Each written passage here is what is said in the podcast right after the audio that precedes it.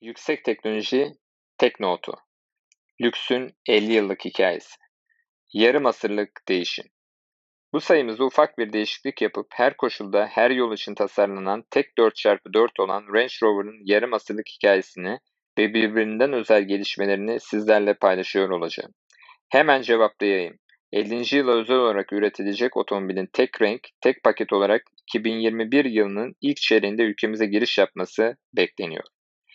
1970 lüksün simgesinin doğuşu. Dönüm noktası ilk jenerasyon. 17 Haziran tarihinde sürekli 4x4 alüminyum hafif bir V8 motora sahip Range Rover tanıtıldı. Fabrika üretimi olan ilk limitli edisyon. Geliştirilmiş elektronik havalı süspansiyon 1994 model.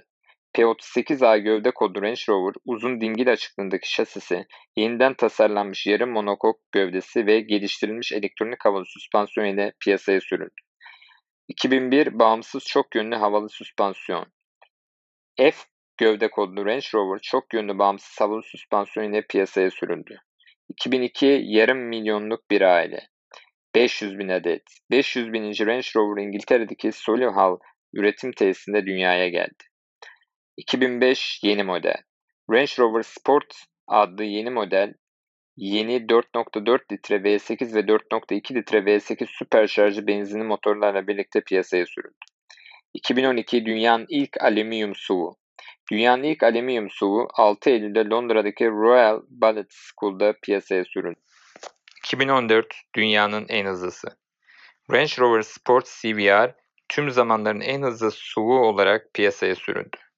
2018 Cennetin kapısı aralandı.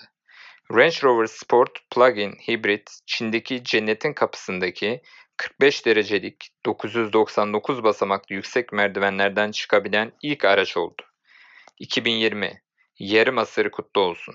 50. yılı anmak için özel olarak lansman rengi Toskana mavisi olan 1970 adet araç üretildi.